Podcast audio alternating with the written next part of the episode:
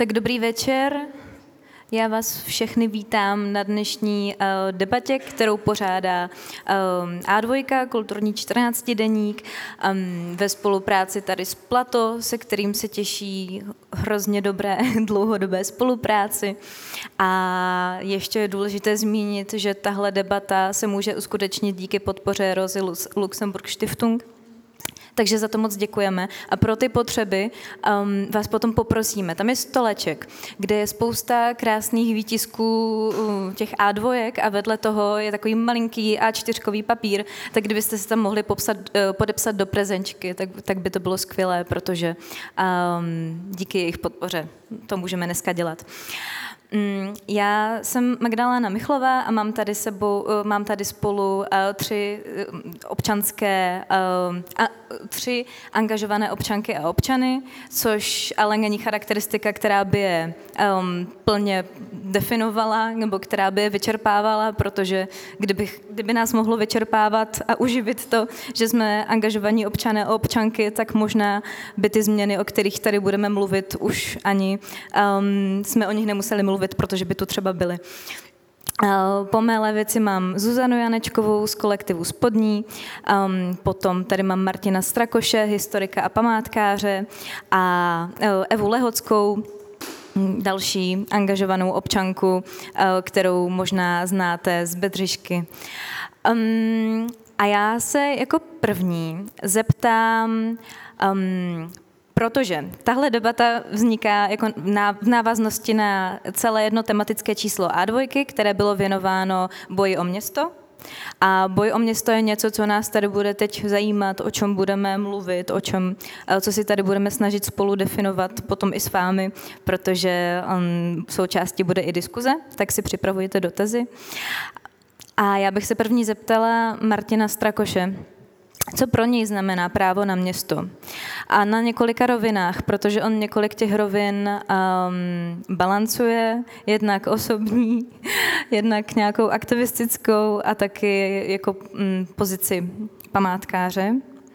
Tak um, existují třeba mezi těma rolema nějaké konflikty, nebo... Um, Nechcete nejdřív dát slovo um, ženám? Um, já myslím, že existují i jiné formy eh, Dobře, tak důležitější já vám vyrovnávání. Tak hned. to dává, právo na dává město. smysl tematicky. Jo, právo na město. Nic takového neexistuje. Jako v podstatě to, pokud bychom měli o něčem takovém hovořit, tak eh, v právním řádu rozhodně nic takového není. Eh, máme územní plány, máme památkovou péči, máme ochranu přírody, ale právo na město jako takové, to je jakási fikce. Je to eh, teoretický koncept, který se třeba diskutuje na západě a u nás třeba může taky diskutovat v akademických kruzích. Ale abych řekl pravdu, ono se pořád ustavuje.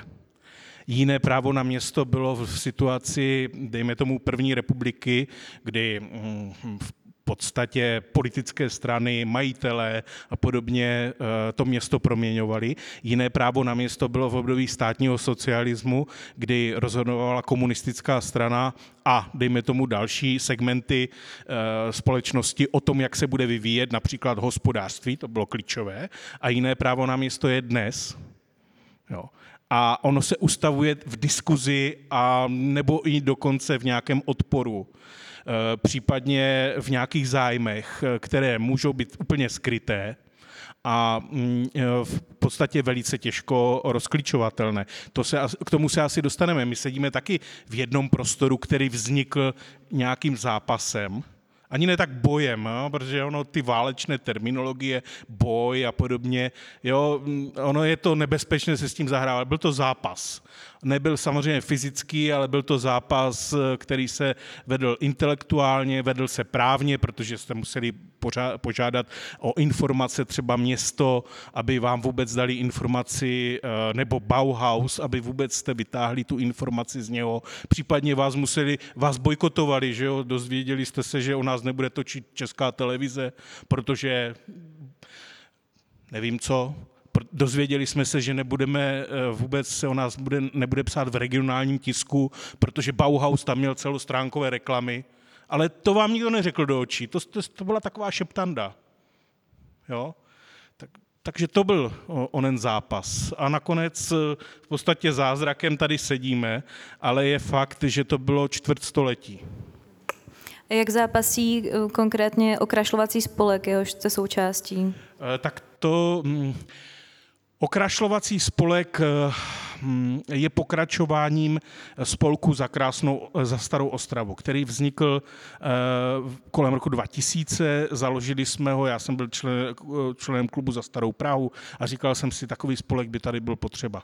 Tehdy v podstatě asi největší téma, které tehdy bylo, eh, byly industriální památky a to, že vlastně se plošně bourali. Na to byly obrovské peníze, peníze šly eh, do ministerstva průmyslu, do ministerstva místních, eh, eh, jo, místního rozvoje a podobně, ale nešly třeba do památkové péče, takže spousta třeba těžních věží a podobně byla zbořena, protože na to byly velké peníze a ty též peníze se nedali využít na údržbu.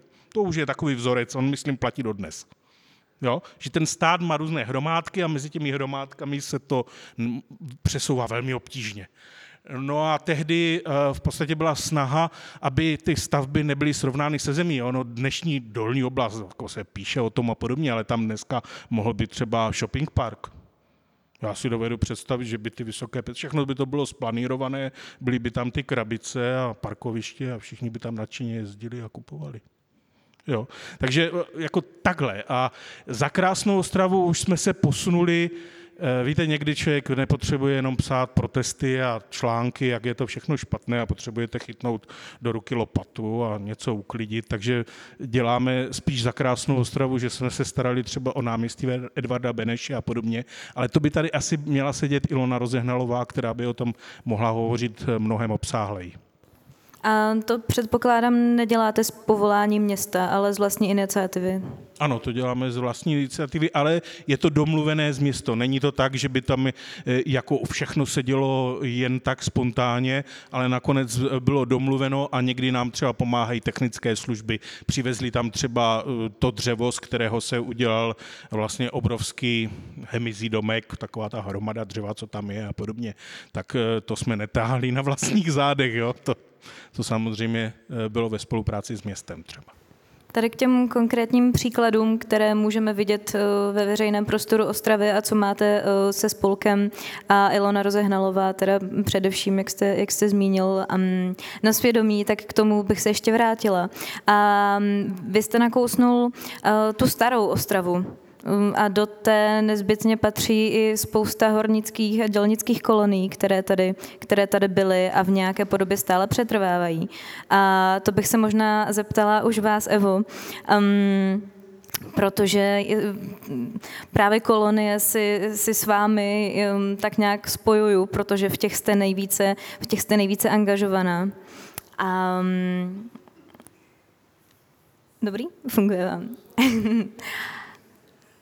tak bych se zeptala i vás, eh, co pro vás znamená boj, za, boj o město, co je, co je pro vás, um, a co pro vás znamená právo na město a jak vám do toho zapadá Bedřiška. Tak dobrý den. Já teda jsem spojená ve, s tou Bedřiškou, ale já pocházím z Liptovského Mikuláše, je to stater. Takže když jsem poprvé přišla do Ostravy, bylo to v 76. tak to bylo teda pro mě strašnivý šok koksovny uprostřed města, spoustu dýmu, spoustu špíny, jo, teda spoustu hluku, obrovský prostor, který jsem v té době neznala, protože jsem pocházela z malé vesnice, takže to bylo pro mě takový, řekla bych, i kulturní šok. Takže mm, tohle se právě u mě projevilo tím, že jsem se začala dělat tu Bedřišku, protože Bedřiška je uprostřed města, je to taková malá vesnice, která mě prostě svým geniem Luci strašně vyhovuje a právě si říkám, že když jsem do té Ostravy přišla, byla hornická. A dneska prostě jak kdyby všichni na to zapomínali, jak by se za to styděli. Takže já právě si myslím, že pokud máme minulost, není to nic extra, protože horník kdysi byl někdo, dneska e, už se na to zapomněl, doly se zavřeli, koksovny se zrušili, ale přesto si myslím, že to prostě je něco, co by ta Ostrava na sobě neměla zapomínat, nebo co by se měla vyhýbat, protože to neodmyslitelně patří. A patří právě, jak říkala Magdalena, i k hornické kolonie, které postupně mizí, za které jak bychom se styděli. A právě já si myslím, že eh, když slyším, že něco je po životnosti, tak mě to vždycky strašně zvedá, protože po životnosti je Praha, po životnosti jsou veškeré naše města a když bychom se řídili jenom tou životností těch staveb, tak bychom museli bourat všechno, co tady kolem sebe máme. A já netvrdím, že provizorní dom, finské domky jsou nějaký architektonický skvost, ale i v tom se dá prožít krásný život a proč ho tom lidem bereme. To znamená, že my ty lidi chceme z toho vystěhovat, chceme jít do paneláku a pro mě to je nepřijatelné, pokud ten člověk tam chce žít a navíc já pocituju, já jsem možná staromilec, nevím, ale já si myslím, že všechno v minulosti špatné nebylo, že všechno není dobré dneska. Jo? A právě si myslím, že vytlačovat ty lidi na základě nějakého statusu sociálního, náboženského, jakéhokoliv jiného je prostě nesmysl, protože ty lidi nepošleme na Mars. Ty lidi tady budou s náma stále a buď teda jim dáme šanci na lepší život, anebo prostě jich vytlačíme, ale pak se nesmíme divit tím následkům. Já teďka diskutuju se s mnoha politiky o tom, že všichni nadávají na bezdomovství, otce, jak jsou jako špinaví, jak tady smrdí, jak jich potřebujeme vytlačit, ale dost z nich udělali. Jo, protože jich vytlačujeme pořád někam dál. A oni nemají potom moc na, na, jako na, na výběr, kde budou nebo co budou dělat. Takže si myslím, že ten zápas, to se mi strašně líbí, žádný boj, ale zápas o to město je i o tom, že ty, do toho města patří nejenom stavby, nejenom developeři, nejenom něco takového, ale tady patří především ti lidi, kteří to město proměňují, kteří mají o to zájem a kteří prostě na tom chcou participovat. Nechci, aby tam někdo říkal něco z hora a to je právě to, že tady chci mít střechu nad hlavou, chci mít tady práci, chci tady vychovat svoje děti, chci tady prostě být součástí toho, co se kolem mě děje. A to je podle mě právo na město. Um, padlo několik uh, krásných vlastně mm, možná nechtěně definic, přestože jsem ani nečekala, že se k takhle doslovným definicím dostaneme, ale, ale za to moc děkuju. Každopádně um, já bych tě možná poprosila, mohla bys třeba přiblížit uh, ten, ten zápas, konkrétně Bedřišky, uh, z trošku historického pohledu? ne každý, přestože Bedřiška byla jedna z těch um, Jedna z těch kaus, které podle mě co do mediálního pokrytí překročili, eh, překročili hranice Ostravy, tak eh, ne, ne, každé, ne každý může být tak eh, seznámen s tou historií jako právě ty. Dobře, tak krátce otřeču obezřice a můžu říkat nekonečné hodiny, takže mě omluvte. tak Magdalenka mě zastaví, kdyby náhodou. Já tě, za, já tě zastavím. E, takže Bedřiška, první počátky jsou z roku 1900-1897, byla úplně přesná, kdy se začalo uvažovat o těžbě uhlí na, v téhle lokalitě. 1900 se začal stavět jakoby, abo hlouby, teda první důl, e, který prostě na Bedřišce měl se jmenovat Bedřich a tím pádem odvozeno to slovo Bedřiška. Začaly se tam stavět ty technické budovy, úpravná třídírna bydlení pro horníky, tam máme dva teďka krásné cihové domy, které nám chtěli zbourat a ke kterým jsme se málem přivazovali v roce 2010. Takže tohle to bylo a potom v roku 1902, když se ta jáma hloubila, e, byly tam vysoké spodní vody, ta se provrvala do toho hloubeného dolu a zabila čtyři horníky. To znamená, že už i tenhle náboj, který ta, eh, tohle to zostalo potom, jak se to tam stalo, tak i to si myslím, že si zaslouží nějakou úctu, nějaký respekt. No a po těch hornicích se u nás jmenují dvě ulice Kordova Jasinkova.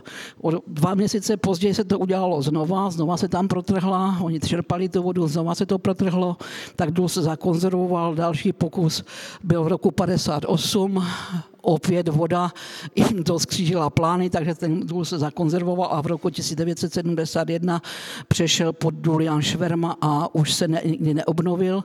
Potom se rozhodl, že se tedy jako jámy zasypou, takže v roku 1971 a nějakých drobnostech se začaly ty jámy zasypávat s těma technickými pozadkou těch technických staveb a na Bedřišce zůstaly jenom dva nádherné cihlové domy, teda hodně zdevastované od chvíle, co je převzal Mariánského Ria Hulváky městský obvod.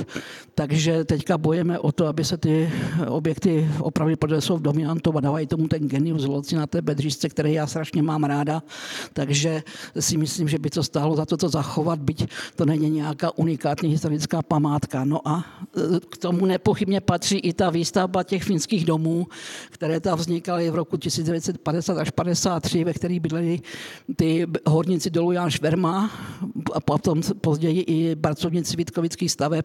Bylo jich tam 61, 11 z nich ustoupilo v roce 1980 nebo 78 až 80 stavbě Ferony. No později se o ten další 22 domů zasloužila paní Jana Janáčková, která to nechala zdevastovat a pak zbourat. No a dneska bojujeme o ten zbytek, co tam je a o novou budoucnost Bedřišky, která má obrovský, velikou perspektivu. A když mluvíš v množném čísle a říkáš, že my bojujeme, tak koho si pod tím máme představit? Víte, ono dneska všeobecně člověk nemá čas. Já to vím sama na sobě, že když tohle to chci dělat, tak nastavuju večery a noci, abych se tomu mohla věnovat, protože jsem ještě účetní k tomu. Jo, byť jsem ve starobním důchodu neumím nepracovat, takže dělám účetní pořád, pořád, pořád. No a k tomu jsem si přibrala ještě tohle. No a nejhorší na tom celém bylo prostě, aby ty aby se mobilili ty lidi, které tam byli. Protože ty lidi sice byli vytlačováni, ale neměli jich de facto kam jít. To znamená, že to bylo to, že jich vystěhujeme, ale bez náhrady, bez jakéhokoliv náhradního bydlení a to je bylo něco, co mě teda rozlobilo na tom asi nejvíc za ten prvotní vztek, který jsem v sobě měla, že ty lidi tu lokalitu opravili, starali se o ty baráky v roce 2010 po žhánském útoku, celou lokalitu vyklidili na vlastní náklady, opečují, oni starají se, oni do dneška jo, kupují si vlastní odpadkové koše na bezříšku, protože nám obec nic takového nedala. Jo, takže to si myslím, udělali jsme si tam dětské hřiště, protože nám obec, ne, obec nechtěla dát jako dětské hřiště. Udělali jsme si tam komunitní altán, kde se potkáváme a opět na naše náklady a své pomoci. Jo, takže si myslím, že tohle ty lidi si zaslouží, aby se s nimi dalo s respektem a slušně. Jo, takže to si myslím, že ale udržet tu pozornost těch lidí z toho stresu, tam ty nájemní smlouvy byly na měsíc, na dva, na tři. Umíte si představit, že byste žili někde ze smlouvou na jeden měsíc bez garance toho, že vám to za měsíc obnoví? To znamená, že ten, ta únava, ten stres, tak to bylo asi něco nejhoršího, co se muselo překonat, aby ty lidi byli schopni se do toho jít. A navíc ta skepse Určitě si pamatujete, nevím, jestli všichni, ale paní Janáčková byla Bůh v Mariánských horách. A pokud paní Janáčková řekla, teda, že se to bude bourat, tak nikdo nevěřil tomu, že někdo dokáže zastavit. No a na Bedřišce jsme ho zastavili, takže a do dneška tam stojíme a do dneška pracujeme a do dneška se pokoušíme Bedřišku jako, a je to její genius loci krásné udržet. Takže my znamená obyvatele, obyvatelky. Já se pak ještě zeptám, jak se vám to podařilo zastavit, protože to je vlastně, to je vlastně docela unikátní, unikátní příklad ten váš, ale možná um, teď ještě slovo uh, předám Zuzce, která um, která je tady hlavně za kolektiv, uh, který působí na spodní, uh, umělecko-aktivistický kolektiv v Jirské osadě, která je stejně tak bývalou hornickou kolonii podle dolu Jiří. A mm, vy si vlastně půjčujete ten termín, i když mluvíte o jirských dětech, párkrát jsem zaslechla. Zároveň jsme docela nedávno došli vlastně k tomu, že naše lokalita jirskou osadou není, protože jirská osada stojí o pár uh, metrů, pár desítek metrů vedle, a že pokud se bavíme o naší jirské osadě, tak bychom se měli spíše vyjadřovat jako o ulici Jílová a Spodní, nebo mm-hmm. zatím jako nemáme nějaký vhodný název, kterým bychom to teďka mohli přejmenovat. Mm-hmm. Takže tyhle dvě dominantní ulice v okolí eh, nebo v blízkosti osady. Ano. Eh, co vy tam vedete za boje? A naše boje začaly před třemi lety, když jsme se nastěhovali s pár lidma do domu na ulici Spodní. A byl vlastně v té době covid a tím jsme se dostali do situace, kdy jsme z té lokality ani moc nemohli vyjít. A začali jsme si všímat uh, toho, co se vlastně v lokalitě děje, jak to tam funguje. Uh, začali jsme se jako první bavit s malýma dětma, které, se, které byly fakt nadšené z toho, že jsme se tam nastěhovali a od prvního dne s náma vlastně chtěli trávit čas a nějak si hrát. A pak nám začalo docházet několik věcí, že vlastně v té lokalitě není místo, kde si děti můžou hrát. když pomineme nějaké ty skládky, cestu, která je většině zastavěná autama a je docela nebezpečný si na ní hrát, nebezpečné lesíky, ve kterých se válí skla a nábytky. Mm. A najednou jsme začali fungovat jako asi jediný bezpečný prostor, který ty děti měly. Zároveň pro ty, co neznají Ostravu tak dobře, tak je ta lokalita ještě odříznutá od zbytku města vlastně docela frekventovanými silnicemi a nádražím. Se, my se nacházíme mezi nádražím, nájezdem na dálnici, ulicí Mariánsko-Horskou.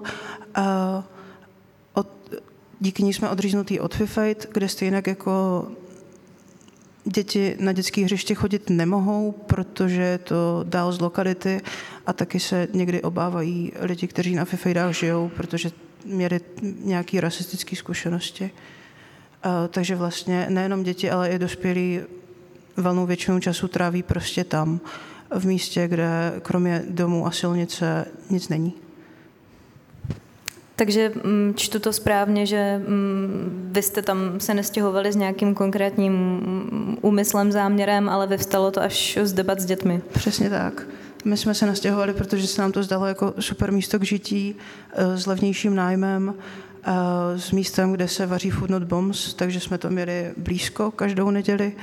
Eh, a tady tohleto formování kolektivu začalo až později, po té, co jsme vlastně poznali místní děti i dospělé.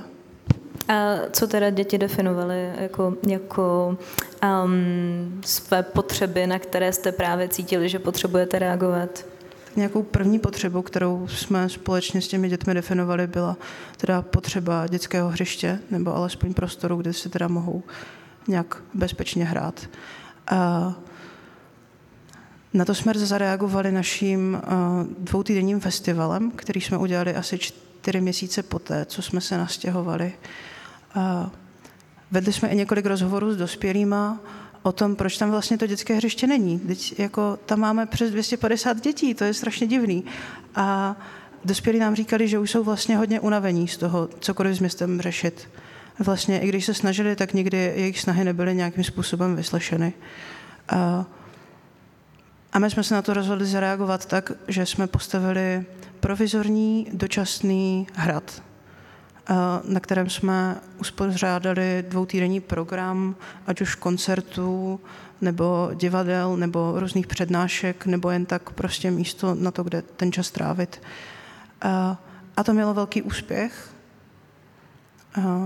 Potom jsme vlastně ten hrad použili i jako palivo na zimu, protože velká část lokality topí dřevem a týká se to i našeho domu tak jsme si tak jako zájemně dopomohli. A Dostali jste na tenhle hrad, na tohle hřiště požehnání města nebo nějakou podporu finanční nebo aspoň personální? A nebo My jsme si v té době říkali, a myslím si, že to platí i docela doteď, že to město stejně jako nezajímá, co se tam děje. Že je to tak nějak každému vlastně jedno, protože když se tam nic nedělalo do posud, tak, tak jako uh, nic moc to asi nezmění což jako momentálně si myslím, že se nám docela daří tohleto měnit, nebo minimálně ten zájem zvyšovat. A tehdy jedinou věc, o kterou jsme se zažádali, tak bylo uh, povolení, jak to, uh, zábor, zábor místa, který jsme teda měli na dva týdny a ani nikoho nezajímalo, že potom teda hrad uh, na místě stál přes dva měsíce. A Um, jakou máte vy, Martine, zkušenost s, s požehnáním oficiálních orgánů na vaše aktivity? Tak některé se dělají mm, v podstatě bez nějakého požehnání. Jo, když eh, jsem dělal první procházku šumnou, tak jsme měli sraz před novou radnicí, mm, jsem tam šel a zrovna hrál baník, ještě na svém starém stadionu. Takže se to ozývalo tím městem. A já jsem potom z hrůzou zjistil, že na tom náměstí bylo asi 250 lidí. A myslel jsem si, že jedou na fotbal. Jo? No a samozřejmě, že už tam byla policie, ale naštěstí nás nechali být, protože to vypadalo jako demonstrace. Jo, nemohli pochopit, že e, ti lidé jdou mm, e, na nějaké povídání o architektuře ve městě. Ale samozřejmě od té doby se to vyvinulo, děl, tady tyto aktivity dělá už celá řada dalších lidí a institucí, takže Ostrava začala připomínat takové běžné historické město, něco, co mu scházelo, protože, jak už tady někteří říkali, eh, já jsem třeba vyrůstal ve Svinově a mm, v podstatě jsem vyrůstal jako kdyby na vesnici. Jo, ten Svinov sice je tam nádraží, ale pak tam jsou rodinné domky, ještě statky, je to na hranici, eh, je tam krásná přírodní rezervace Polanecký les, takže kdo ji neznáte, eh, tak eh, vám doporučuji se tam vypravit, protože zjistíte, že vlastně součástí Ostravy je skutečně divoká příroda. Funguje tam myslivecké združení, které pořád dodává prostě do toho státního oběhu maso z srnčí zvěře a podobně, takže kdybyste věděli, tak součástí Ostravy jsou i tyto záležitosti. No a ehm, e, v podstatě jako dítě jsem nenáviděl sídliště a porubu a všechno tady toto, protože to byli ti, co nám zničili ten venkovský ráz tam těch oblastí. No a v podstatě potom, mm, jak člověk stárnul a zajímal se o to, tak musel eh, k tomu si najít svůj vlastní vztah a právě proto to poznávat. Takže jsem třeba napsal knížku Ostravská sídliště, byť eh, na sídlišti jsem bydlel jako spíš jako student v Olomouci, nikoli v Ostravě. No a, e, ale tím se chci dostat, že to město e, v podstatě bylo takové cizorodé, je to slepenec vesnic a měst a podobně. E, ono to je vidět právě i těmi lokalitami, když už jsme tady hovořili o té oblasti kolem dolu Jiří, bývalého. Ono totiž ta jirská osada byla u přívoza, u přívozu u centra, takže vlastně na druhé straně, ale to je jedno. Tak to jsou vlastně ty meziprostory, takové ty vnitřní periferie, které protkávají to město právě s ohledem na jeho vývoj. Jo, proto je to takové specifické, když tu někdo přijde, tak obvykle no já se v tom nevyznám, jak to je, protože třeba vyrůstal v tom tradičním městě s tím jádrem, a takovou to logickou strukturou, že jako čím dále od toho jádra, tak tím je to taková větší periferie, až tam někde volná krajina, někde na okraji. Tady to tak není. Je to z jiného důvodu.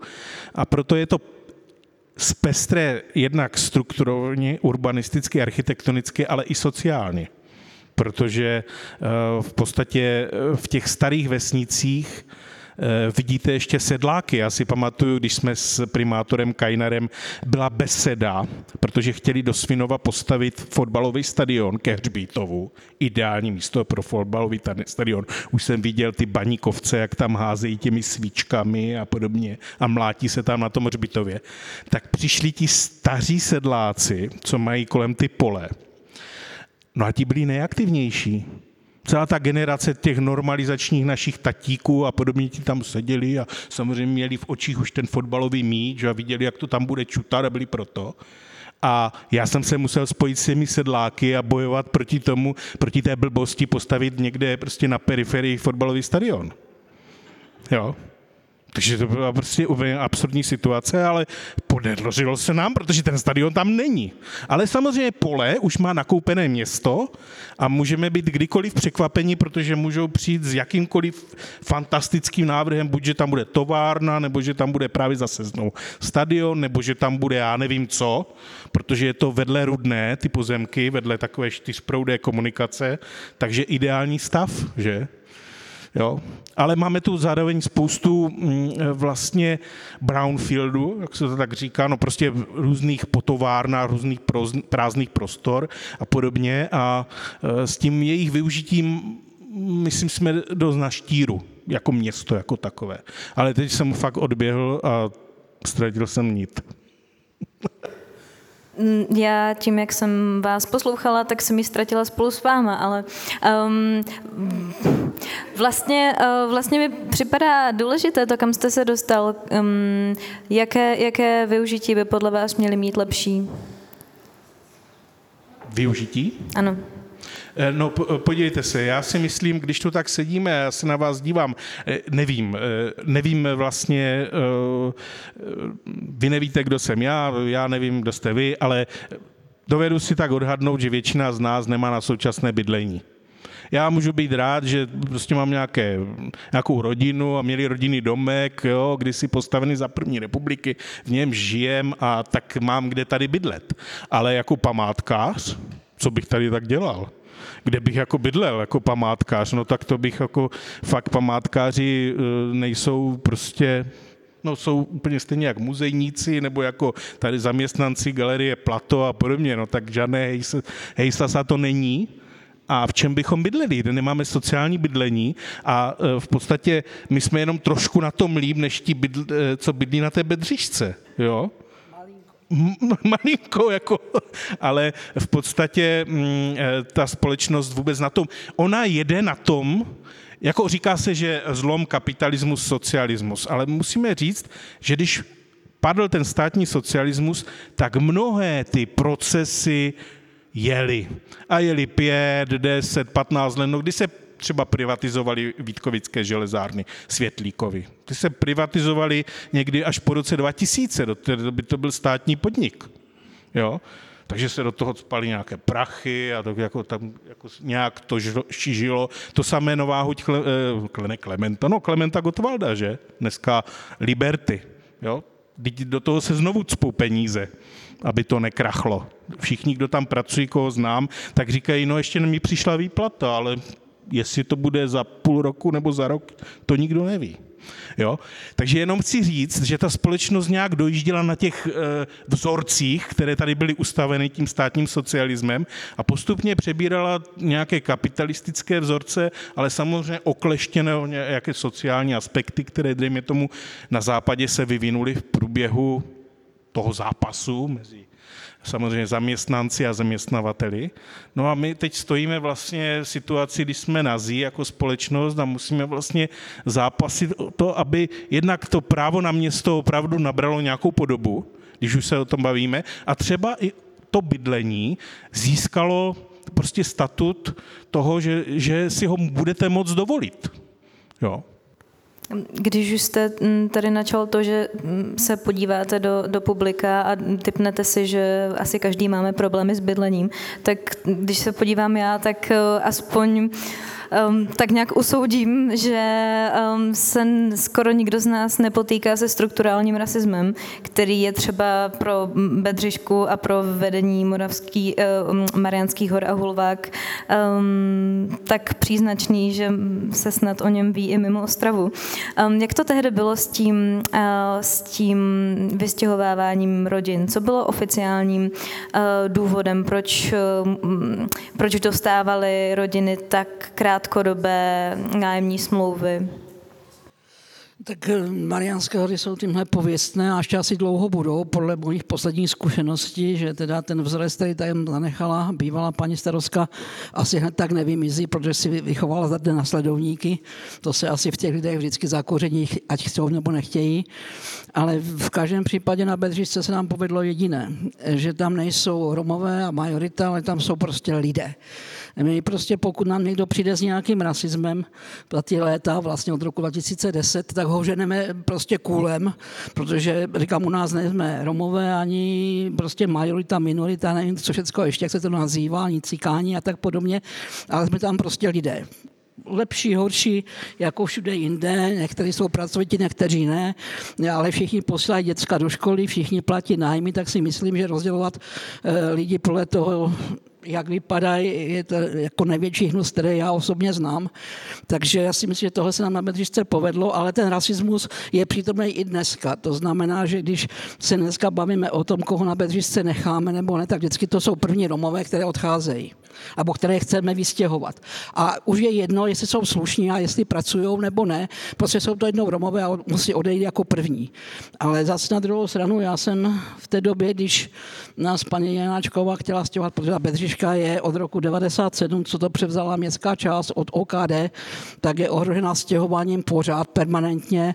Tam prostě to prostě rezonuje dnes a denně. Teďka naposled po posledním jednání na, magi, na obci znova, je to asi týden, co jsem tam byla, jo, to znamená, že to zase začíná. Takže jako si myslím, že teda mm, prostě ten Mariánské hory ještě nepochopil, že jsou v 21. století. Jo, že prostě jsme zůstali někde vyset, možná v nějakým sedmnáctým ve starověku, kdy prostě tam byla vrchnost a byly tam děreše, jak my říkáme na Slovensku, kde nás prostě mohli zlískat, jak se jim chtělo a my jsme museli mlčet a poslouchat. No a to prostě se zatím moc nepovedlo, ani paní Janáčkové, když vám řekla takovou perličku, že v době, kdy nás chtěla stěhovat bez náhrady, to bylo poprvé v roce 2010, tak ona byla v té době v Senátu a byla v předsedkyní výboru pro lidská práva. To byl, to byl pro mě šílený šok, že někdo takový, jak je ona, může dělat jako tuhle tu věc. Když ona chtěla stěhovat Romy do Anglie, chtěla, já nevím, eh, jim dát střechu nad hlavou, chtěla jim tam dávat eh, kauce, aby jich mohla vystěhovat bez náhrady. A tenhle člověk potom eh, má dělat prostě nějakou politiku vůči lidem. Jak, no tak to jsem si teda neuměla ani trochu představit. A já si pamatuju velice dobře, když jsme poprvé se jí zbouřili, tak tenkrát do toho zatáhla jako i ministerstvo pro místní rozvoj, že jim zakázalo, protože chtěla bourat tu jeden z těch krásných cihlových domů. A já jsem říkal, protože to měla vystěhované, tak jsem říkal, ne, my, my ten dům tam chceme, je to krásný, dá se opravit a tak na to tam bude. Tak jsem říkal, tak uděláme komunitní centrum, protože ta Bedříška je bokem, všecko má daleko, dokonce v roce 2010 nám zrušila školu na Matrosovové ulici, která měla obrovské úspěchy právě ve vzdělávání romských dětí, takže nám všecko právě od té Bedříšky vzdálila pryč, no tak jsem říkal, tak tam dáme dětské centrum, budeme doučovat, budeme dělat jakoby nějaké ty věci pro ty děcka. Ona říkala, že ne, no a trvalo to půl roku. Nakonec mi řekla, že to tam nejde, že to, že to konzultovala s ministerstvem pro místní rozvoj, s panem eh, Koníčkem, to dneska si to jméno pamatuju.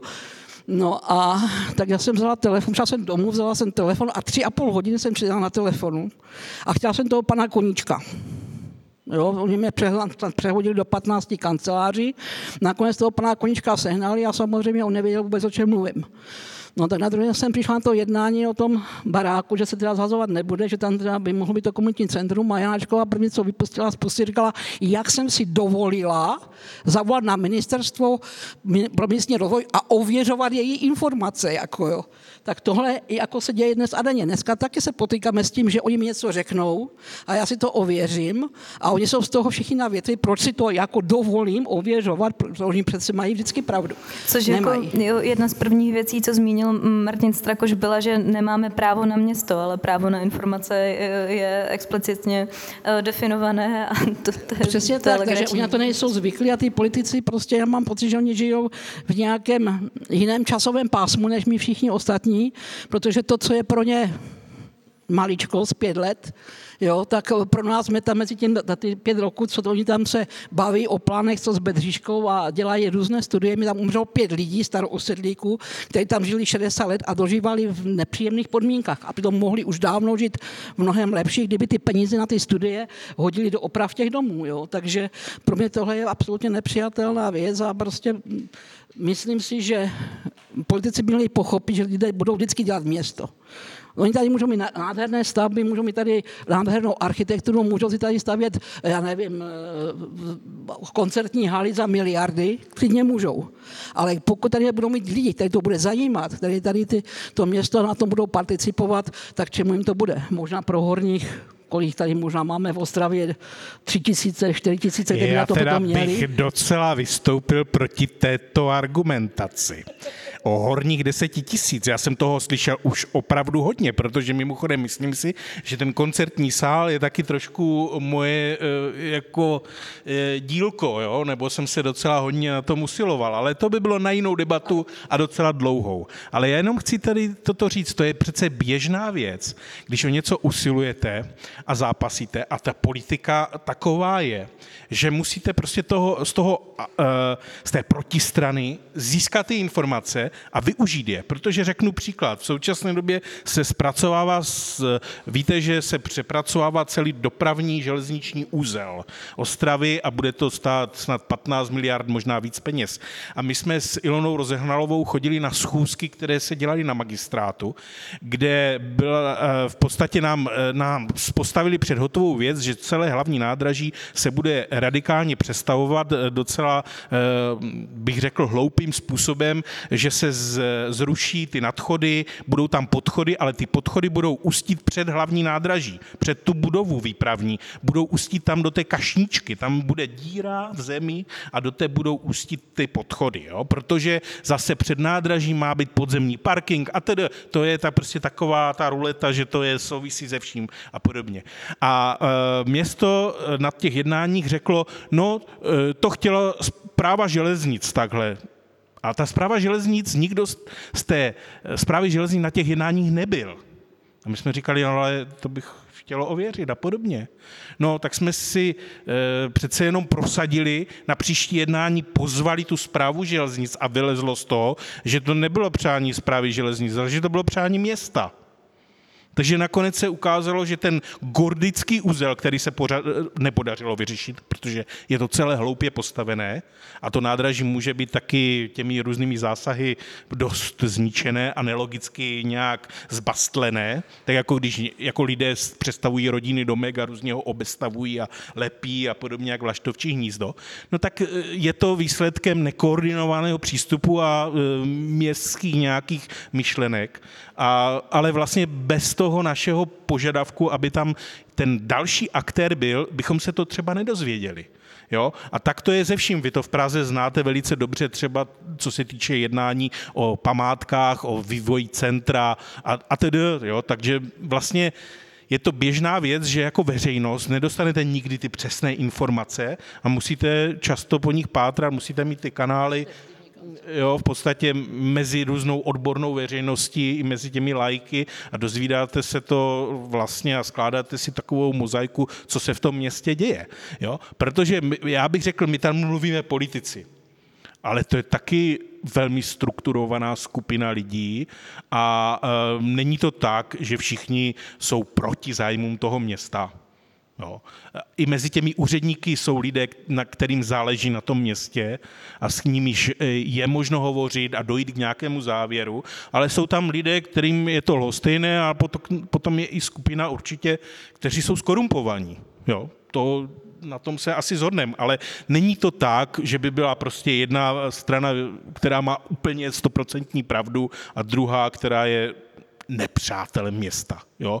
To tak není. A když, stejně tak, když používáme třeba termín kapitalismus nebo socialismus, tak taky asi bychom se docela, docela zahroubali, co to vlastně znamená v tom městě. Co to znamenalo, když tu byl státní socialismus a když vám řekli, no tak tady ta celá strana, toto mělo být celé zdemolované. Kdyby prostě eh, bylo na těch plánech, které byly, tak po nádražní třídu by tady bylo sídliště panelové. Nic z toho by nebylo. Jo? Jenom ten režim na to neměl ten dech a nikdo by to nezastavil. Žádná občanská iniciativa, ta by byla smetena a nikdo by si s nikým nebavil. Jo? Takže to je druhá strana věci a mimochodem, když tady mluvíte o koloniích, tak ty kolonie se soustavně likvidovaly za bakaly, čistilo se to Karvinsko, Orlová a podobně, celé velké kolonie byly srovnány se zemí a jsou to teď pozemky, které vlastně Azental, že jo? Je to biznis obrovský, který se bude prodávat, ty pozemky nyní vlastně znovu ten Bakala přichází jako se o něm diskutuje, protože vlastní ty pozemky kolem dolu Barbora a podobně a stát tam chce udělat průmyslovou zónu, takže zase to bude biznis. Jo? A to čištění vlastně dopadlo na Romy, kteří tam nahradili to původní obyvatelstvo, které se většinou umřelo, že ti lidé tam dožili a podobně a nastěhovali se tam vlastně sociálně slabí a Romové do těch lokalit. E, jo, takže vlastně potom už to vlastnilo OKD a to se chtělo tady toho zbavit a dělalo to tím, že ty lokality e, likvidovali a sanovali a ty lidi, lidi vlastně šli, jako jak se říká, soukromník e, má zisky, Bakala, že a stát řeší, co s tím, co s těmi lidmi, kam je dát, jo, někam je prostě na sídliště nebo kam je usídlit a podobně. No. Takže privatizace zisku a vlastně ze státnění těch ztrát. No. Jestli teda k tomu malinko můžu, já neříkám, že ta hala je špatně, to jsem neřekla. Jenom říkám, že těžko budete mít tady halu za nějaké miliardy, když tady nebudete mít lidi, kteří do toho budou hodit. Jo, když tady ty lidi nebudou mít bydlení, když tady nebudou mít práci, budou odcházet. Na to si město Ostrava permanentně stěžuje, že mu tady odchází spousta lidí. Já jsem se díval na statistiky, než jsem si tam tato připravovala.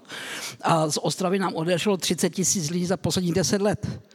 Jo, z Mariánských hor e, nám odešlo nějakých 2,5 tisíce lidí, když máme všude teďka momentálně 11. To znamená, že pokud my tím lidem nejtvoříme ty základní podmínky na to bydlení, na tu práci, na to, aby měli kde vychovat děti, aby měli kam dávat do škol, tak e, budeme mít, sice říkám, tu halu sice bude krásná, bude fajn, ale budou na tam chodit cizí a nebudou tam chodit ty lidi, kteří tady v té Ostravě žijí, protože žádné skoro nebudou pořádně, jo. A nebo když budou, tak na to nebudou mít. Jo, o tom jsem se spíš bavila, jakoby, jo. Ty aktéry, které jste pojmenovala, ať už je to Asental nebo jiné, eh, jiné soukromé společnosti, mm, se zdá, že často definují eh, negativně, pro koho město není. Um, už, jsme, už jsme řekli, že to, uh, že to jsou často Romové a Romky. Uh, z jiných zkušeností zase víme, že to jsou uh, třeba i queer lidé. Já si pamatuju na um, um, zásah města po prvním ročníku Ostravského Prideu, který měl jako finální destinaci um, takový ten, to prostranství betonové před památníkem Rudé armády v Komenského sadech. Uh, veliká, veliká plocha, která vybízí k tomu, aby, aby se v ní konalo nějaké shromáždění. Um, pominu to, že na památníku um, jsou dva objímající se vojáci a zkrátka je to, je to nějaké prostranství, které, které, které k tomu vybízelo a uh, rok poté uh, přišlo, uh, když tak mě tady opravte, protože vidím, uh, vidím v publiku ještě aktuální členky a členy um, Ostravského Prideu, ale um, přišlo od města rozhodnutí, že následující rok se nemůže průvod přiblížit na 100 metrů, na 100 metrů tomu památníku. Já, ale bych to dokázal interpretovat. Ono totiž eh, ten památník musel schválit maršál Jeremenko. Takže to je duch maršála Jeremenka. Jo? Ten by určitě prostě Pride tam nechtěl. Město um, je více pro, uh, více pro ducha maršála Jeremenka, no, než pro jako reálného si jako, Tak v podstatě to tady ještě pořád přežívá. Je to město, které musíte přesvědčovat, že spoustu věcí, které jsou běžné jinde, eh, je třeba dělat jako třeba současné umění, eh, někde vystavovat. To je prostě zápas v tom městě, to není samu sebou. Jo? Nebo jakékoliv setkání lidí eh, s alternativními názory, no, že by to, se to dělo oficiálně třeba, já nevím, v primátorově zasedacím sále nebo tam, tak to myslím si, že není možné moc. Ještě mi připadá důležité zastavit se u toho, co, co jste vlastně zmínil, že je tady nějaká teda angažovaná mm, veřejnost, která se často nebo do nějaké míry prolíná třeba s kulturní veřejností.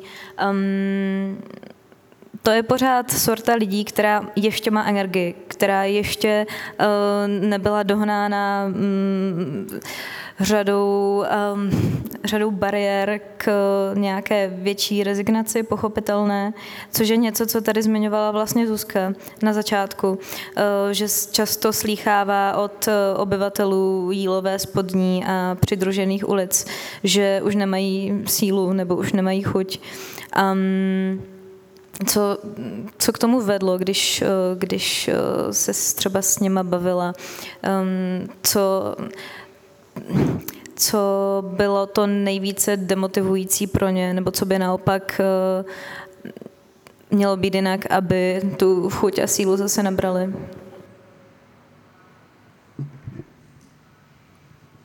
Hodně lidí v této lokalitě, že asi v takové nejistotě, jako žili, a možná ještě žijou lidé na Bedřišce, ale spíš asi žili, což je vlastně řetězení nájemních smluv, které se jednu dobu týkalo i nás. A není to nic příjemného žít eh, se smlouvou na tři měsíce a fakt nevědět, co přijde dál. A jsou to taky prodeje městských domů, které město prodává soukromníkům, kteří potom nevadí jim zvyšovat nájmy třeba na 19 tisíc za dvoupokojový byt.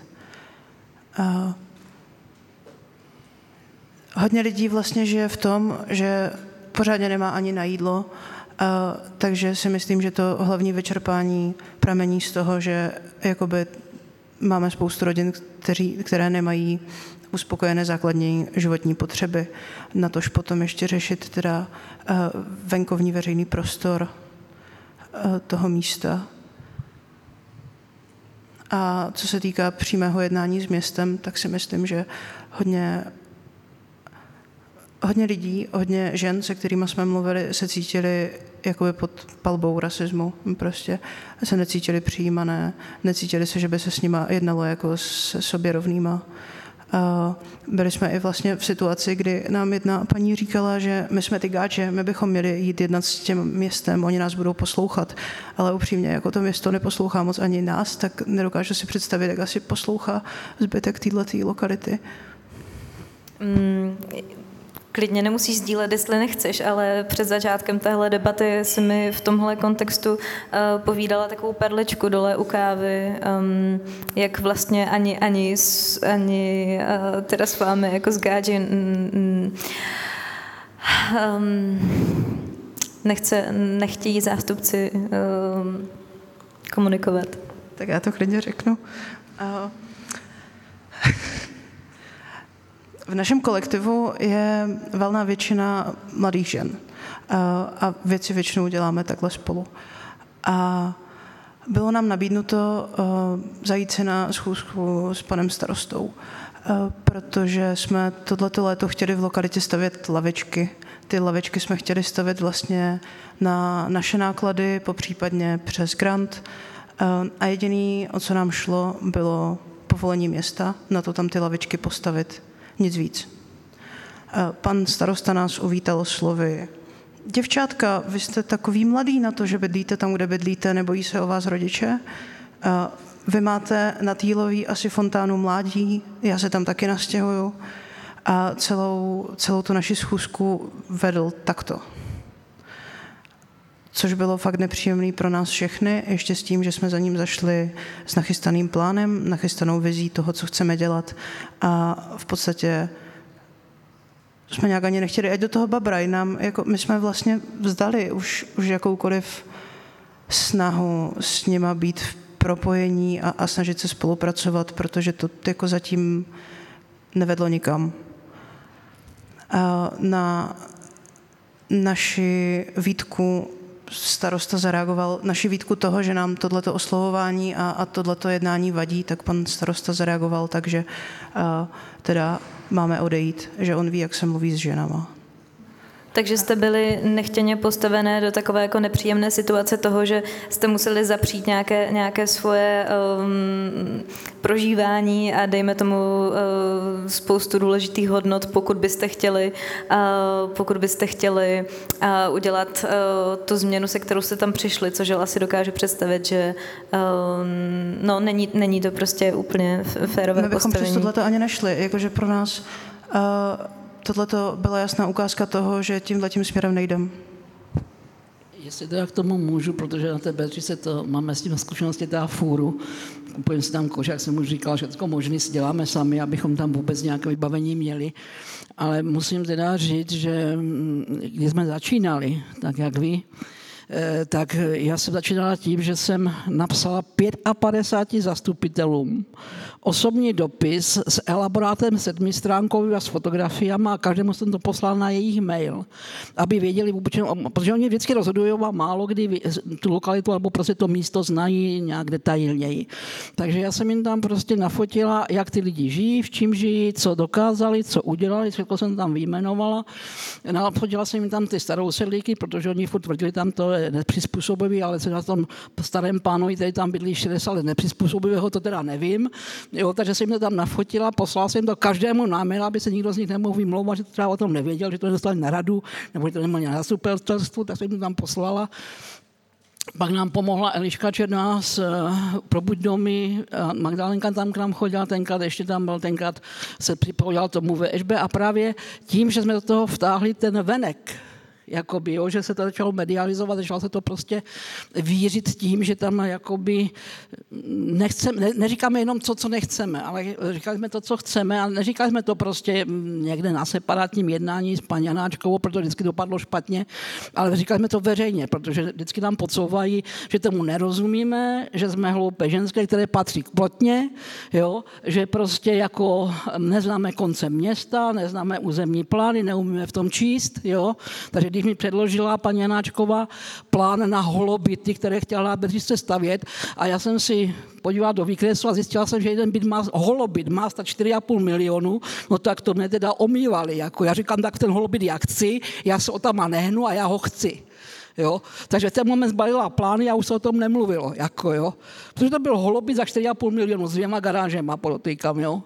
Takže jako, a říkám, a tohle oni prostě na to spoléhají, že ty lidi, oni jich takhle znechutí, jak vás při tom jednání, takže říkám, já jsem se jim vyhýbala tím separátním jednáním jako, a vždycky jsem toho vtáhla někoho zvenčí, buď nějaké média, nebo prostě nějaké ty. A dneska nám tam chodí studenti a nevím kdo všecko, a když potřebuje Ostrava ukázat obrovský kus komunitní práce, kterou vysloveně podpořila, tak je to na Bedřišce. To jsme tam už měli třikrát nějaké lidi, jo, když potřebovali dostat nějaký grant na Dubinu, přišla tam paní z Bruselu a chtěla vidět komunitní práci, kterou město podporuje, jo, tak nám ho na Bedřišsku. Jako, jo. Přitom nám do roku 2020 město nepomohlo. Jo? To prostě vždycky jenom to, co mu přinutili. Až do roku 2020 po těchto elaborátech, které jsme prováděli, kde jsme prostě psali, mluvili, eh, atakovali i média, aby nám pomáhali v tom. Jo? Právně jsme se bránili právě kvůli tím smlouvám a třeba pro mě bylo tristní zjištění, že jdu k soudu s tou smlouvou, když občanský zákonník říká, že musím mít smlouvu v klasickém bydlení jako a nesmím ji mít na krátkou dobu a soudce mi místo toho, aby se tím řekl, aby se tím zabýval, to je ta smlouva na tři měsíce, mi řekne, tak běžte k volbám a někoho jiného si volte. Jo? Takže šli k ústavnímu soudu, ten se tím nezabýval vůbec. Jo? Takže tohle, tohle všechno máme za sebou, ale říkám, ten tlak musí být Prostě od vás, zvenčí, z médií, prostě oslovovat osobně jako ne v kanceláři s jedním člověkem. Ale musí tam sedět jich 15, protože 15 lidí má různé názory a když tam jsou dva, tak ten vám řekne vypadněte, ale tak, když je tam 15, tak přece jenom všichni se nezhodnou. Takže tohle jsme právě používali my a že jsme teda to dostali do veřejného prostoru, mluvili jsme o tom a, ne, ne, a vyhýbali jsme se jakýmkoliv separátním jednáním s jedným člověkem. To vždycky je cesta do pekel. My jsme v tomhle tom ještě hodně na začátku, si myslím, nebo jakýkoliv jednání s městem se nám děje až v posledním roce. A všechno vlastně zkoušíme, učíme se a, a žijeme z těch zkušeností momentálně. Já se chci zeptat, to jste byli na Moravské ostravě. Ano. Moravská ostrava a přívoz, obvod, abychom věděli. Jo, jo, obvod. Jo, jo. No právě třeba i tohle u nás, protože Mariánské hory byly pověstní tou paní starostkou, která prostě nebyla přístupná jakékoliv diskusi, vždycky to byl Bůh, takže jsme právě všechny ty jednání přenesli na to město a měli jsme teda to štěstí. Na magistrát. Na magistrát. To znamená, že my jsme měli to štěstí, že tam byl tenkrát pan Macura i paní Bajgarová, když jsme si zpořádku vůbec nerozuměli, tak potom nakonec jsem jich přesvědčila o tom, že, ta, že to má potenciál, že to má cenu a že by bylo dobré se tím nad tím zamýšlet, protože tam ty lidi udělali kus práce, tak jak vy ho děláte teď, dáte tam kus práce a prostě to musí někdo ocenit, protože ty lidi potom ztrácejí ztrácejí motivaci a odcházejí samozřejmě. Jo. A teďka, ale bohužel máme to, co tam máme. Některé věci se mi nelíbí, protože jsem měla teďka jednání na intačním odboru právě na magistrátu a ten přístup jejich je takový, budeme stavět velké koncerny, ale nebudeme stavět jakoby byty pro lidi třeba, jo. protože to stojí moc peněz. Jo. U nás třeba ty byty jsou, ale ty byty jsou zavřené. I když by v nich ano. už dávno mohli bydlet lidi, ale nám třeba jako odpovídají, že vlastně nejsou peníze na to ty byty opravit. Ano, přesně. Uh, ale jako v jiných částech teda uh, tohohle obvodu ty peníze jsou. třeba Jenom vemte prostě si, nejsou že u nás. platíte nájmy, platíte jich 20 let a oni vám řeknou, že nemají peněz na vaši, opravu vašeho bytu. Jo, takže to spravujete sám.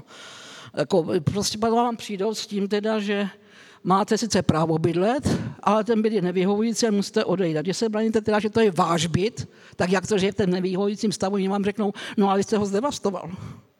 Já říkám tím, že tam bydlím,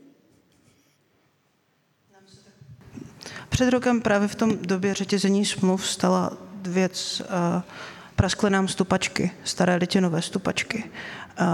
A dva týdny předtím, než odesíláte žádost o prodloužení nájemní smlouvy, asi těžko budete nahlašovat, že máte prasklé stupačky. Po setkání s kamarády, kteří tomu trochu rozumí, nám stejně říkali, že tyhle ty starý litinový město pravděpodobně jako neopraví, že spíš vymění za nový plastový. A tohle to jsme prostě nemohli riskovat oznamovat takovouhle chybu v domě předtím, než skončí nájemní smlouva. Nám bylo naprosto jasný, že tohle by byl takový poslední hřebíček do hrobu a mohli jsme se rovnou jít stěhovat pryč. Eh, Proto jsme tuto záležitost řešili sami na vlastní náklady s vlastníma lidma, co nám eh, tu trubku opravili za jeden večer a nemuseli se celý stupačky ani měnit. A třeba- takovýchhle situací tam máme hodně a nemáme je tam jenom my. Já myslím, že ta lokalita je prosycená takovýma dle věcma.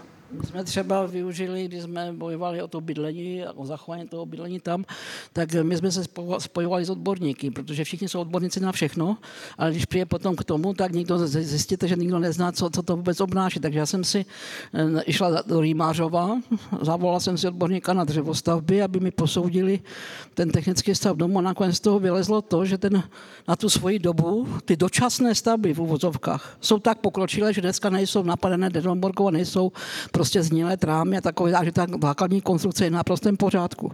Takže tenhle argument jsme jim vyrazili z ruky. No samozřejmě neodpovídá to standardu, protože tam máte 10 cm vatu, není to nic jakoby extrémně vy, vymakaného, ale na to, že to mělo sloužit 20 let, a slouží to 70 a pořád to slouží v původním stavu skoro, pokud si to ty lidi neopravovali sami, tak si myslím, že klobouk dolů před eh, staváři z minulých dob, protože když to stavili v roku 50 a dneska to je ještě zdravé, dokonce jsem si schovala desky na zahradě z toho baráku, protože oni tvrdili, že ten barák musí zhodit, jako, protože je strašně zhnilé a už se nedá opravit. Takže když nám ten barák zhazovali, tak já jsem šla na tu stavbu, jako na tu demoliční stavbu a vzala jsem si mami na zahradě ještě u dcery pár desek a jsem říkala, jestli mi někdo ještě přijde s tím, že ten barák je zhnilý, tak ho tou deskou přetáhnu. Jako, jo.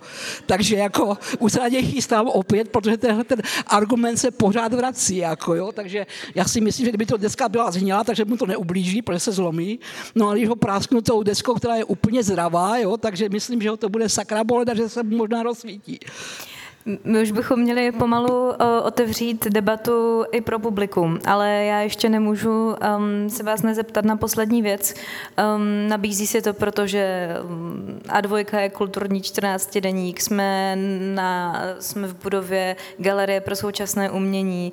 Um, Martin Strakoš tady mluvil částečně i za nějakou jako kulturní veřejnost. Kolektiv Spodní, který dělá intervence na spodní, jsou to částečně umělecké intervence. Jakou roli hraje kultura a umění v boji o město? Je to hlavně asi otázka na Martina a na Zuzanu. V čem je, je tam nějaká mm, jedinečná mm, specifická role, kterou kulturní a umělecká veřejnost Mm. může plnit? Je, um, protože, a to je můj názor, že umělci a lidé, kteří mají blízko k umění, mají rádi umění a jakéhokoliv druhu, nejenom výtvarné, mají, um, kdybych to řekl, citlivější určité vnímání. Vizuální, hudební, mají, mají určité...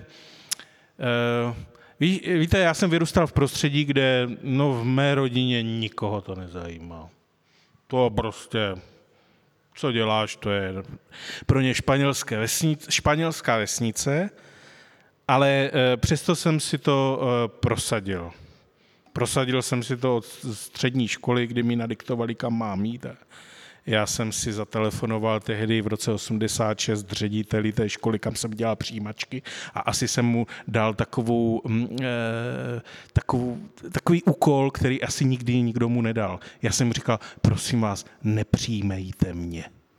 Já jsem měl totiž na strojárnu do Vítkovic.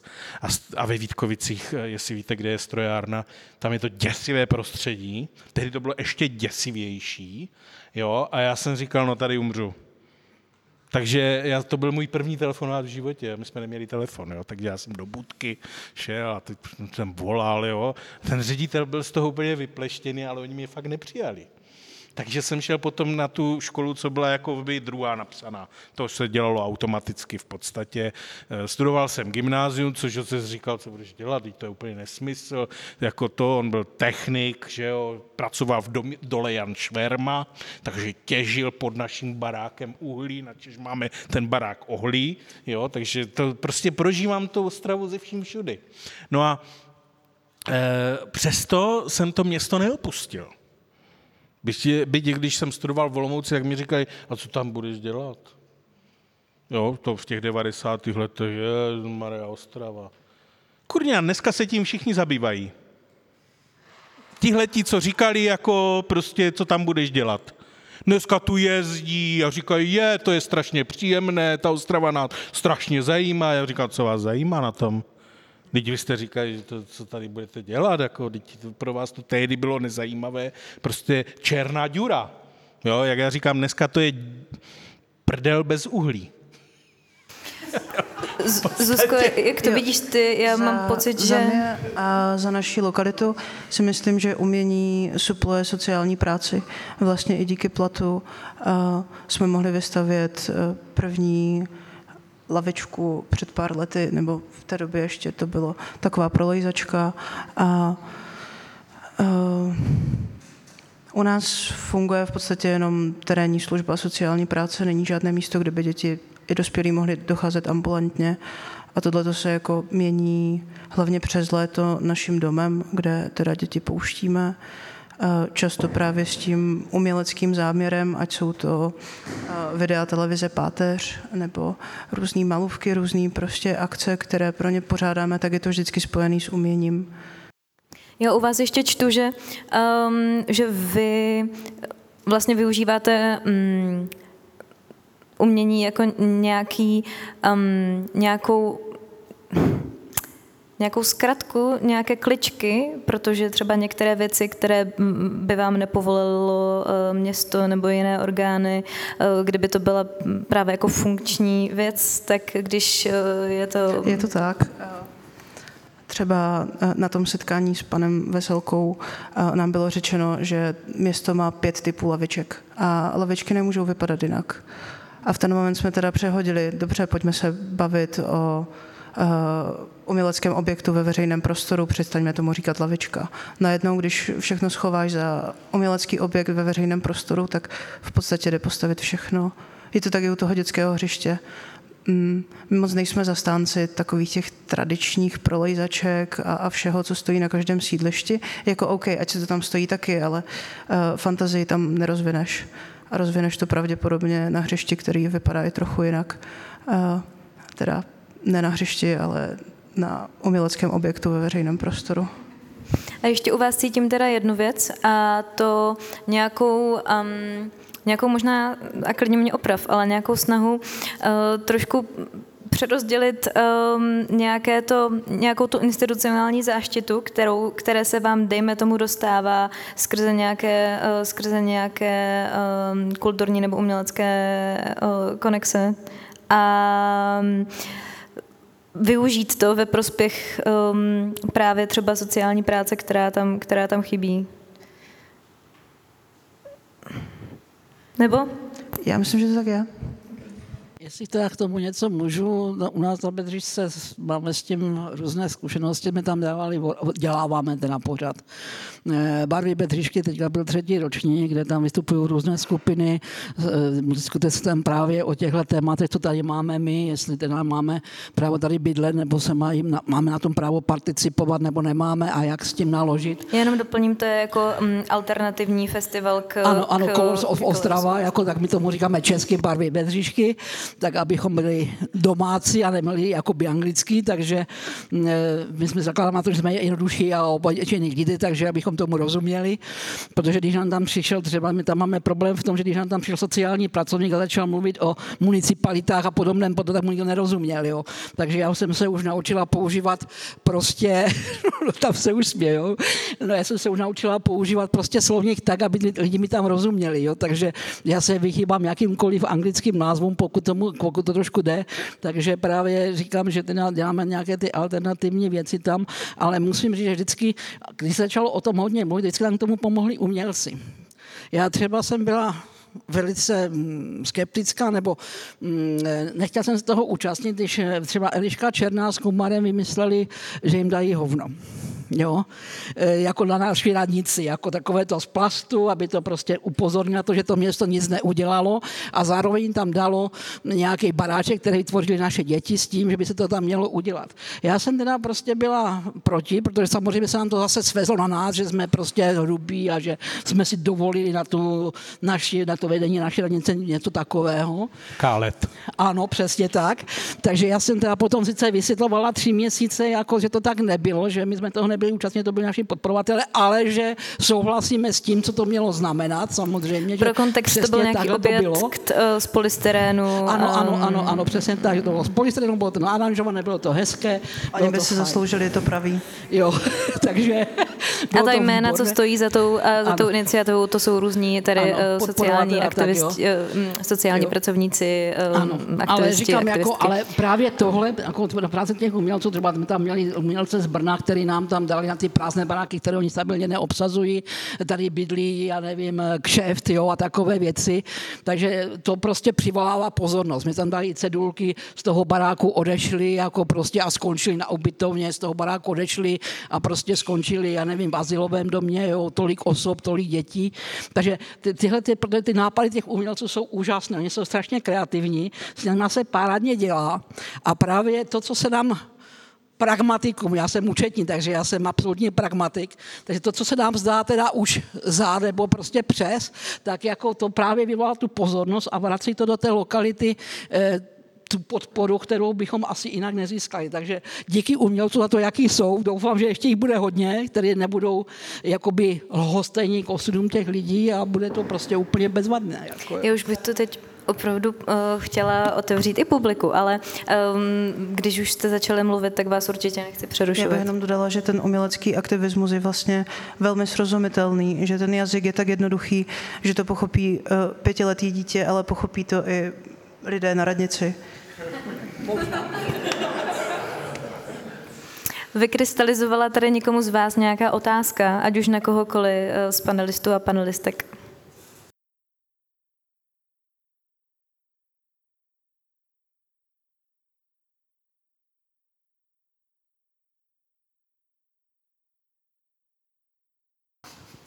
Děkuju.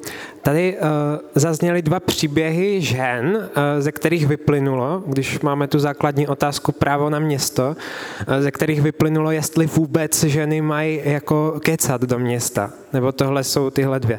Pak jsme se tu ještě bavili o queer lidech. Já se chci zeptat, Martine, ty se věnuješ uh, i architektuře. Uh, reflektuje se vůbec třeba v tom českém diskurzu o té architektuře tenhle ten třeba feministický pohled, protože to se týká ještě toho, vím, že hodně třeba architektky řeší pohyb ve městě, že je rozdílná zkušenost. A jak... To si myslím, že mm, asi se e, řeší, ale nevím, nakolik, kdybychom to vztáhli e, třeba k Ostravě, e, se to řeší v nějakých dokumentech, které produkují orgány města, včetně mapy. Jo, tam si myslím, že bychom to asi mm, hledali obtížně. Takové, takové rozdělení těch aspektů. Byť se samozřejmě dělají různé pocitové mapy, jo, plány, kde se řeší eh, třeba to, jak jsou ty prostory přístupné, prostupné eh, a samozřejmě je nebezpečné, takže tam bychom to mohli vnímat, ale většinou myslím, že to spíše se řeší v takové té obecné rovině eh, toho člověka, jo, občana nebo občanky, ale eh, asi třeba genderově, mm, myslím si, že tady v tomhle směru eh, jsme docela na počátku a že ta Ostrava přece jenom je tím hodně nebo byla maskulinním městem. Jo, právě proto, jak eh, vlastně byla ta podstata to, té produkce a podobně a ty ženy v podstatě byly na těch sídlištích a tam se s nima počítalo a v těch závodech a továrnách samozřejmě dělali ten podpůrný personál. Moc díky, eh, Pétě, že tady tohle nakousla, protože Um, to byla oblast, uh, za kterou, když jsem původně Děkuju. měla být ještě já v panelu, tak které jsem se chtěla věnovat já, ale, ale diskuze se nesla um, jinými moc zajímavými um, kanály a do jiných oblastí, za což jsem moc ráda. Um, ale když už teda si tu tady tu otázku nadnesla, tak Základní, základní je asi um, zeptat se, kdo uh, navrhuje město a pro koho. A často jsou to muži, nebo většinou to jsou muži pro muže. A město, které je v tomhle dlouhodobě takovým pozitivním příkladem je Barcelona, kde je starostka, která se nebojí dělat dost třeba z našeho pohledu eh, radikální opatření a, a projekty vychází na, mm, vyšla například z toho, že řada, mm, řada výzkumů a statistik ukazuje, že eh, pro pohyb ve městě, jak si už taky nakousla, většinou eh, ženy, nebo z větší, z, větší, z větší části ženy využívají městskou hromadnou dopravu nebo chodí pěšky, kdežto automobily většinou většinou řídí muži, zároveň, eh, zároveň zrovna v Barceloně 60% celého, um, celého veřejného prostoru tvoří prostor pro auta, ať už jsou to silnice nebo parkoviště nebo nebo jiné prostory, eh, což je obrovská část a ta starostka se vlastně zamyslela nad tím, co by se mohlo, eh, co by se mohlo, jak by se dal tady tenhle prostor přerozdělit tak, aby, aby bylo i pro jiné lidi, než teda ty uživatele aut, což jsou teda podle statistik většinou muži a vytvořila takový, um, takový koncept um, superbloků, ve španělštině to jsou superias, a je to třeba, dejme tomu, devět bloků, spojených v jeden superblok, je v nich omezený, uh, je v nich omezený pohyb aut jenom na nějaké zvláštní povolení. A i ty mají asi 10, nejvyšší povolenou rychlost asi 10 km za hodinu, což dělá hodně. Um, a, a vlastně zajímavé, že v takovýchhle prostorech vznikají především hřiště, lavičky, ten prostor využívám třeba jenom tak na trávení volného času, diskutování a je to, no, tak Barcelona je v tomhle takový, byť, byť nejsem úplně stoprocentní zastánkyní toho sahat pro pozitivní příklady do zahraničí, ne, ne všechno jde samozřejmě um, přesunout, uh, jednoduše, jednoduše převzít, ale zrovna, zrovna tady tahle barcelonská starostka stojí za zmínku, protože ty projekty, které dělá, jsou zajímavé. Um, je tu ještě nějaký dotaz z publika? Určitě. Já vůbec nemám ráda tu genderovou tematiku. Vůbec ji nemám ráda, protože jsem ženská. Jo, takže jako když se bavíme o tom genderu a tak podobně, já si myslím, že ženské to prohrávají právě tím, že na tohle stranu hrají. Jo, protože jako já sice chápu, že bychom chtěli být a chtěli by se na tom podílet, jako by na tom rozhodování ve větší míře, ale sami v sobě máme, že se musíme především postarat o rodinu. Já si pamatuju, že když jsem vychovala svoji dceru, tak mě nějaká politika nebo nějaké participace na nějakých plánech a zajímat se o to vůbec nezajímalo, protože jsem měla dceru a chtěla jsem ji mít zdravou a chtěla jsem ji ošetřenou, opravenou, aby mi prospívala ve škole. A vlastně až mi dospěla a začala mě zlobit, tak teprve potom jsem se začal zajímat o to, jestli ty, ty lásky nedávala příliš, jestli jsem se příliš nevěnovala tomu, aby se ona měla dobře ale zapomněla jsem sama na sebe. Takže jako, by se to, aby jsem se vzdělávala, aby jsem se snažila dostat někam trošku dál, tak jsem to začala dělat až potom někdy ve 40 letech, když mi nepřijali na právnickou fakultu, protože už jsem byla zazenitem, protože tam studujete pět let, pak musíte dělat pět jako koncipienta a v 50 letech začít dělat právničku, to mi řekli na té Olomoucké univerzitě, to, to, to dá jako ne. Jo, takže si myslím, že i tohle je jeden z toho genderu, že prostě pokud chceme něco změnit jako ženy, tak si musíme na to o to hlasitě říct. Jo? A říct si to, to včas. Pak se nemusíme potýkat s tím, že nám, eh, i když přiznám se osobně, že za některé z nás žen se velice stydím, jako, jo, když oni dokážou vyplnit takové blbosti, že to je někdy hruza a děs je poslouchat, a když se jako u toho žena, jako jo tomu já neudávám, neu, no, moderuju jenom, ale neudávám směr debaty. Um, to by nebyla úplně debata. Ale moc ráda bych na to reagovala, moc ráda bych dala prostor vám pro reakci, ale předtím se ještě zeptám publika, jestli nemá, uh, nemá nějaký dotaz. Jakub má.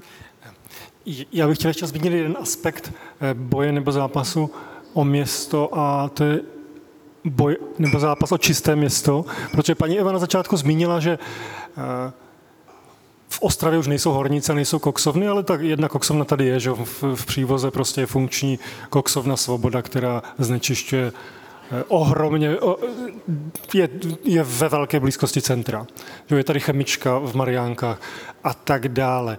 Co se stane, když jednou snad ta koksovna z centra nebo z přívozu zmizí a to obyvatelstvo, které je pravděpodobně spíše sociálně slabší, jedna, je tam hodně romských obyvatel, stane se z toho lukrativní místo, nebo lukrativnější než je teď, jako, e, bude to čistší místo, ale zároveň to obyvatelstvo, které je tam teď, pravděpodobně už si to nebude moc dovolit bydlet e, v tom novém čistším místě. Jak je na tohle eh, váš názor? Jestli s tomu Jakube můžu. Víte, mě strašně rozčiluje, když mi někdo podsouvá, že na to ty lidi některý nebudou mít. Máme tady přece nějaký sociální záchranný systém, který by měl pomáhat těm, kteří třeba zrovna nemůžou platit ty vysoké nájmy. Ale je tady odpovědnost přece města. Když já jdu na zastupitelstvo a tam mi řeknou, no víte co, my musíme zvednout minimálně o 20% nájmy, protože Hámštát má 220, jo, a my máme 140, tak mě to vždycky vytočí. Přece odpovědnost města není se na tomu Hamštádnu ve výši nájmu. Tam je někde něco úplně někde jinde. Prostě má vytvořit podmínky pro normální život těch lidí v tom městě. No, takže pokud má někdo argument, víte co, tak my zvedneme nájem, protože Hamštadn má 220 a my máme jenom 140, tak jako to podle mě není eh, ani dobré, ani pro ty lidi, ani pro to město. Jo. A podsouvat někomu, že tam to, nebude něco mít, nebo že, nedej bože, budeme se z toho kvůli tomu odejít, eh, se mi zdá jako hledejme takové řešení, aby to lidi odcházet nemuseli, aby se do toho mohli nějak zapojit, aby do toho mohli participovat, třeba i tou vlastní prací, podílet se třeba na výstavbě něčeho, co to zlevní, třeba jak to navrhujeme u nás na Bedřišce, říkám, chcete nás vyhnat, ale my na tom chceme participovat, chceme vám s tím pomoct, vám to zlevnit tu výstavbu a možná nám zvednete nájem, ne, že možná, ale určitě nám zvednete nájem, nám zvedáte i tak, i když nám nic neopravujete, jo, ale chceme rozhodovat o tom, v čem budeme bydlet a za jakých podmínek. Jo. Takže nepřemýšlet o tom, že ty lidi by potom museli někam odejít, protože tam se Karolina, jako ta, ta koksovna zruší a prostě oni budou muset, protože tam bude lukrativní. Dneska, dneska taky lukrativní. Tam máte Benátky, budou za chvilku, na, na Vítkovicích je eh, inline park, krásný, pod náma jsou krásně opravené novoveské rybníky, a najednou je tady tlak, že ty lidi z toho museli dělat. Ale proč? Jo, takže pojďme se bavit o tom, že ty lidi tam klidně zůstanou, že tam ty budou na tom participovat, že přijdu, budou přicházet s nápadama, budou se na tom třeba i e, prací podílet, jo, ale proč za každou cenu uvažovat o tom, že na to nebudou mít? Možná, že budou, možná, že nebudou. Nemusí být většině chudí. Jako jo, přemýšlet o tom, že dneska prostě vydělávají na té koksovně málo peněz a když to tam nebude, takže úplně přijdou o příjem, nevím, můžou si najít něco jiného. Máš třeba ty, Zuzko, k tomu něco? Asi prosím, už jenom... Jo, já bych tím pádem asi jenom dodám, že za mě nastěhujte se do takových míst. Participujte na tom. To, to má smysl prostě. Děkuju. Um, my, jsme si tu, uh, my jsme si tu nakonec definovali ne jeden boj, ale několik bojů, nebo na, boj na několika různých frontách a zároveň tu padaly i um, různé, padalo tu, které ty konkrétní fronty tu jsou, padlo tu um, obepisování uh, zástupců a zástupkyň, uh, padalo tu um, a padaly tu volby, padaly tu, padalo tu suplování té role, bohužel třeba i bez finanční podpory nebo bez slovní podpory. To je ve vašich případech vlastně všech dost časté. Vlastně bych řekla, že je to tak Ale někdy, aktivita. někdy se něco podaří. Já třeba zmíním, byť to není ze sociální práce, ale takový drobný případ, který eh, se samozřejmě nedá úplně opakovat, ale že někdy využíváte unikátní příležitost. V situaci, kdy Havířov eh, rozhodl, že chce přebudovat tamní nádraží, zbořit ho a udělat takový eh, obrovský divný zásah, tak vlastně Jakub Ivánek a další iniciovali odpor proti zlikvidování nádraží. Nádraží se podařilo zachovat a nakonec tehdy eh, památkový ústav opravoval eh, budovu před eh, městský, městskou nemocnicí a mm, slovo dalo slovo a socha směrník, která měla být zlikvidovaná, tak se podařilo ji přenést před tu budovu a už vlastně 8 let nám tam dělá parádu, takže my jsme zachránili něco, co mělo jít na skládku, vyhodit a e, v podstatě e, podařilo se to takhle zachovat. E, ono se to nezopakuje ale využíváte různé případy, kdy třeba umělecké dílo, které mm, bylo poměrně unikátní,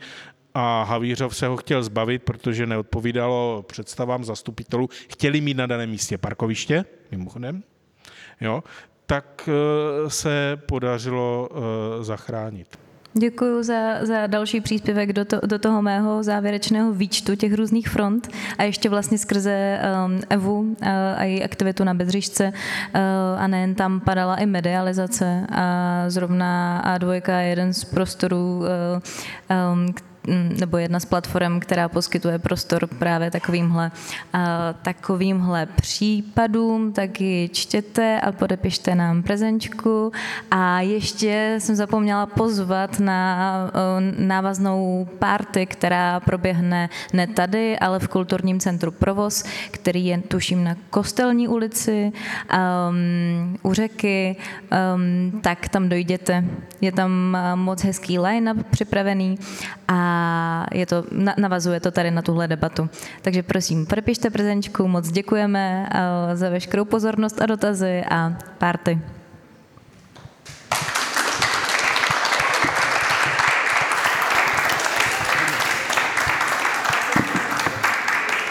Já bych ještě rád za A2 Kulturní 14 deník eh, poděkoval jednak našim hostům a hostkám a pak taky Magdaléně za to, s jakým přehledem se ujala role moderátorky, protože původně jí měla zastat eh, naše kolegyně Bětka Metková, která bohužel z rodinných důvodů přijet nemohla, ale určitě vás všechny pozdravuje.